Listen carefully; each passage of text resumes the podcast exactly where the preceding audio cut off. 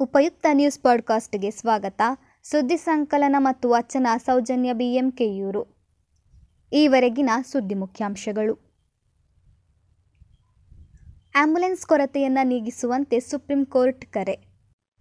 Corona ಹಾವಳಿ ಹೆಚ್ಚಾಗುತ್ತಿದ್ದು corona positive ಹೊಂದಿರುವವರ ತಪಾಸಣೆ ಹಾಗೂ ಸೂಕ್ತ ಚಿಕಿತ್ಸೆಗಾಗಿ ಸರಿಯಾದ ನಿಗದಿತ ಸಮಯಕ್ಕೆ ಆಸ್ಪತ್ರೆಯನ್ನು ತಲುಪಲು ಪ್ರತಿ ಜಿಲ್ಲೆಯಲ್ಲೂ ಆಂಬ್ಯುಲೆನ್ಸ್ಗಳ ಲಭ್ಯತೆ ಹೇಗಿದೆ ಎಂಬುದನ್ನು ಖಾತರಿಪಡಿಸಿಕೊಳ್ಳಲು ಸುಪ್ರೀಂ ಕೋರ್ಟ್ ರಾಜ್ಯ ಸರ್ಕಾರಗಳಿಗೆ ಸೂಚನೆಯನ್ನು ನೀಡಿದೆ. ನ್ಯಾಯಮೂರ್ತಿ ಅಶೋಕ್ ಭೂಷಣ್ ನೇತೃತ್ವದ ಪೀಠವು ಕೇಂದ್ರ ಸರ್ಕಾರ ಹೊರಡಿಸಿರುವ ಕೋವಿಡ್ ನಿಯಂತ್ರಣ ಮಾರ್ಗಸೂಚಿಯನ್ನು ಎಲ್ಲ ರಾಜ್ಯಗಳು ಪಾಲಿಸಬೇಕು ಎಂದು ಸೂಚನೆ ನೀಡಿದೆ. ಚಂದ್ರನ ನೆಲ ತುಕ್ಕು ಹಿಡಿಯುತ್ತಿದೆ. ಭೂಮಿಯೇ ಕಾರಣವಿರಬಹುದು ಎಂದ ವಿಜ್ಞಾನಿಗಳು. ಚಂದ್ರಯಾನದಿಂದ ಬಂದಿರುವ ಫೋಟೋಗಳು ವಿಜ್ಞಾನಿಗಳಲ್ಲಿ ಅಚ್ಚರಿಯನ್ನ ಉಂಟು ಮಾಡಿದೆ ಚಂದ್ರನ ಧ್ರುವ ಭಾಗದ ನೆಲಕ್ಕೂ ಬೇರೆ ಭಾಗದ ನೆಲಕ್ಕೂ ವ್ಯತ್ಯಾಸ ಗೋಚರಿಸಿದೆ. ಚಂದ್ರನ ಎರಡು ಧ್ರುವಗಳ ಆದ್ಯಂತ ನೆಲ ಕೆಂಪಾಗಿದ್ದು ಅಲ್ಲಿ ತುಕ್ಕು ಹಿಡಿದಿರುವುದು ದೃಢಪಟ್ಟಿದೆ. ಚಂದ್ರನ ನೆಲ ತುಕ್ಕು ಹಿಡಿಯಲು ಕಾರಣಗಳೇನು ಎಂಬುದರ ಬಗ್ಗೆ ಸಾಕಷ್ಟು ಚರ್ಚೆಗಳು ನಡೆಯುತ್ತಿವೆ. ನಾಸಾದ ವಿಜ್ಞಾನಿಗಳು ಹೇಳುವಂತೆ ಚಂದ್ರನ ಧ್ರುವ ಭಾಗವು ಭೂಮಿಗೆ ಹತ್ತಿರವಾಗಿದ್ದು ಭೂಮಿಯತ್ತ ಮುಖ ಮಾಡಿರುತ್ತದೆ. ಭೂಮಿಯ ವಾತಾವರಣದ ಪ್ರಭಾವದಿಂದಾಗಿ ಚಂದ್ರನ ಈ ಭಾಗವು ತುಕ್ಕು ಹಿಡಿದಿರಬಹುದು ಎಂದು ವಿಜ್ಞಾನಿಗಳು ಊಹಿಸಿದ್ದಾರೆ. ವೃದ್ಧಾಪ್ಯ ವೇತನದಲ್ಲಿ ಬಯಲಾಯಿತು ಬೃಹತ್ ಗೋಲ್ಮಾಲ್. ಸರ್ಕಾರವು ವಯೋವೃದ್ಧರ ಅನುಕೂಲಕ್ಕಾಗಿ ವೃದ್ಧಾಪ್ಯ ವೇತನ ಯೋಜನೆಯನ್ನು ಜಾರಿಗೆ ತಂದಿದೆ. ಆದರೆ ಇದೀಗ ವೃದ್ಧಾಪ್ಯ ವೇತನದ ವಿತರಣೆಯಲ್ಲಿ ದೊಡ್ಡ ಅಕ್ರಮ ಬೆಳಕಿಗೆ ಬಂದಿದ್ದು ಸರ್ಕಾರಕ್ಕೆ ನಷ್ಟ ಉಂಟು ಮಾಡಿದೆ. ಹೀಗಾಗಿ ಸುಮಾರು ಒಂದು ಪಾಯಿಂಟ್ ಇಪ್ಪತ್ತು ಲಕ್ಷ ಖಾತೆಗಳನ್ನು ಸರ್ಕಾರವು ಸ್ಥಗಿತಗೊಳಿಸಿದೆ. ಒಬ್ಬನೇ ವ್ಯಕ್ತಿ ಹಲವು ವಿಳಾಸಗಳನ್ನು ನೀಡಿ ಪಿಂಚಣಿ ಪಡೆದಿರುವುದು ಹಾಗೂ ವ್ಯಕ್ತಿ ಮೃತಪಟ್ಟ ನಂತರವೂ ಅವರ ಹೆಸರಲ್ಲಿ ಪಿಂಚಣಿ ಕಬಳಿಸುತ್ತಿರುವ ಹಲವಾರು ಮೋಸಗಳು ಬಯಲಾಗಿದೆ. ಹಣ ಬಿಡುಗಡೆಯಿಂದ ಅಂಚೆ ಕಚೇರಿಯಲ್ಲಿ ಹಣ ಪಾವತಿಸುವ ಎಲ್ಲ ಹಂತಗಳಲ್ಲೂ ಏಜೆನ್ಸಿಗಳ ಕರ ಮತ್ತು ಸಕ್ರಿಯವಾಗಿದೆ ಎಂಬುದು ಸ್ಪಷ್ಟವಾಗಿದೆ. ಆಧಾರ್ ಲಿಂಕ್ ನಿಯಮದ ಕಾರಣದಿಂದಾಗಿ ಈ ಅಕ್ರಮವು ಹೊರಬಂದಿದೆ. ಕೋವಿಡ್ ಪರೀಕ್ಷೆ ಮಾಡಿಸಿಕೊಂಡ ಸಭಾಪತಿ. ರಾಜ್ಯಸಭೆಯ ಸಭಾಪತಿ ಎಂ. ವೆಂಕಯ್ಯ ನಾಯ್ಡು ಸಂಸತ್ತಿನ ಮುಂಗಾರು ಅಧಿವೇಶನ ಆರಂಭವಾಗುವ ಮೊದಲೇ ಕೋವಿಡ್ ನೈನ್ಟೀನ್ ಪರೀಕ್ಷೆಗೆ ಒಳಗಾಗಿದ್ದಾರೆ. ಅಧಿವೇಶನಕ್ಕೆ ಹಾಜರಾಗುವ ಎಲ್ಲ ರಾಜ್ಯಸಭಾ ಸದಸ್ಯರು ಅಧಿವೇಶನಕ್ಕೂ ಮುಂಚಿತವಾಗಿ ಕೋವಿಡ್ ನೈನ್ಟೀನ್ ಪರೀಕ್ಷೆಯನ್ನು ಮಾಡಿಸಿಕೊಳ್ಳಲು ಈಗಾಗಲೇ ಸೂಚಿಸಲಾಗಿದೆ.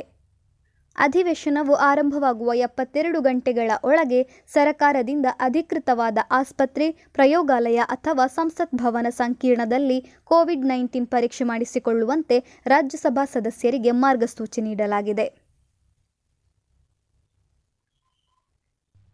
ರಾಷ್ಟ್ರೀಯ ಶಿಕ್ಷಣ ನೀತಿ ಎರಡು ಸಾವಿರದ ಇಪ್ಪತ್ತು ಶಿಕ್ಷಣ ಕ್ಷೇತ್ರದಲ್ಲಿ ಪ್ರಗತಿ ತರಲಿದೆ.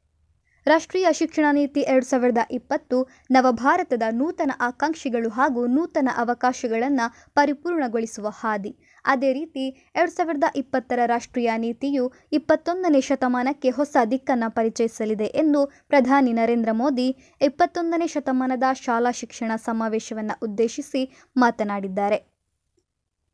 ಭಾರತದಲ್ಲಿ ಎಲ್ಲ ವಲಯಗಳು ಪ್ರಗತಿಯತ್ತ ಸಾಗುತ್ತಿದೆ. ಆದರೆ ಶಿಕ್ಷಣ ಕ್ಷೇತ್ರವು ಇದ್ದಂತೆಯೇ ಇದೆ. ಎರಡು ಸಾವಿರದ ಇಪ್ಪತ್ತರ ರಾಷ್ಟ್ರೀಯ ಶಿಕ್ಷಣ ನೀತಿ ಶಿಕ್ಷಣ ಕ್ಷೇತ್ರದ ಪರಿವರ್ತನೆಗೆ ಮುನ್ನುಡಿ ಬರೆಯಲಿದೆ ಎಂದು ತಿಳಿಸಿದ್ದಾರೆ.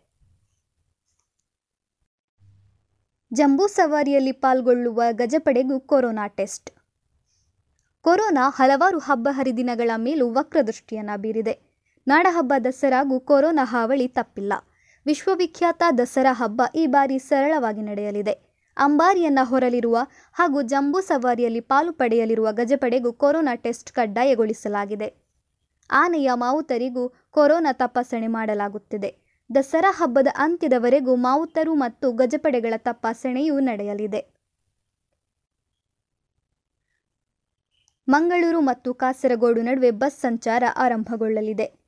ಸೆಪ್ಟೆಂಬರ್ ಇಪ್ಪತ್ತೊಂದರಿಂದ ಕಾಸರಗೋಡು ಮತ್ತು ಮಂಗಳೂರಿನ ನಡುವೆ ಕೆಎಸ್ಆರ್ಟಿಸಿ ಬಸ್ ಸಂಚಾರ ಆರಂಭಗೊಳಿಸುವಂತೆ ಆದೇಶ ಹೊರಬಿದ್ದಿದೆ. ಕಳೆದ ಮಾರ್ಚ್ ತಿಂಗಳಿನಿಂದ ಕೊರೋನಾ ಭೀತಿಯಿಂದ ಅಂತಾರಾಜ್ಯ ಬಸ್ ಸಂಚಾರವನ್ನು ಸ್ಥಗಿತಗೊಳಿಸಲಾಗಿತ್ತು.